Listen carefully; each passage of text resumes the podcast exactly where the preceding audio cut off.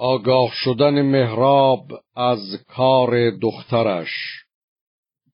چو آمد ز درگاه مهراب شاد کزو کرده بود زال بسیار یاد گرانمای سیندخت را خفته دید.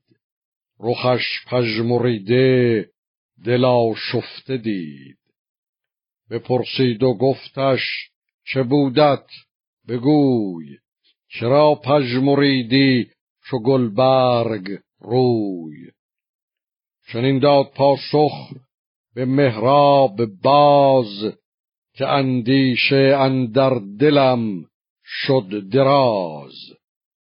از این کاخ آباد و این خواسته و از این تازی اسپان آراسته و از این ریدکان سپه بد پرست و از این باغ و این خسروانی نشست و از این چهره و سرو بالای ما و از این نام و این دانش و رای ما بدین آبداری و این راستی زمان تا زمان آیدش کاستی.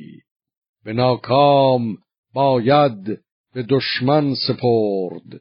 همه رنج ما باد باید شمرد. یکی تنگ صندوق از این بهر ماست. درختی که تریاک او زهر ماست. بکشتیم و دادیم آبش به رنج.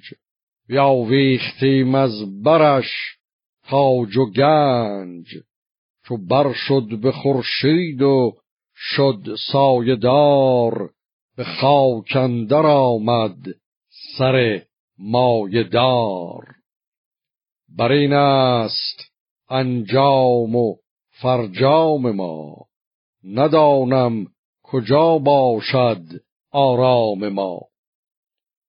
به سیندخت مهراب گفتین سخن نو آوردی و نو نگردد کهن.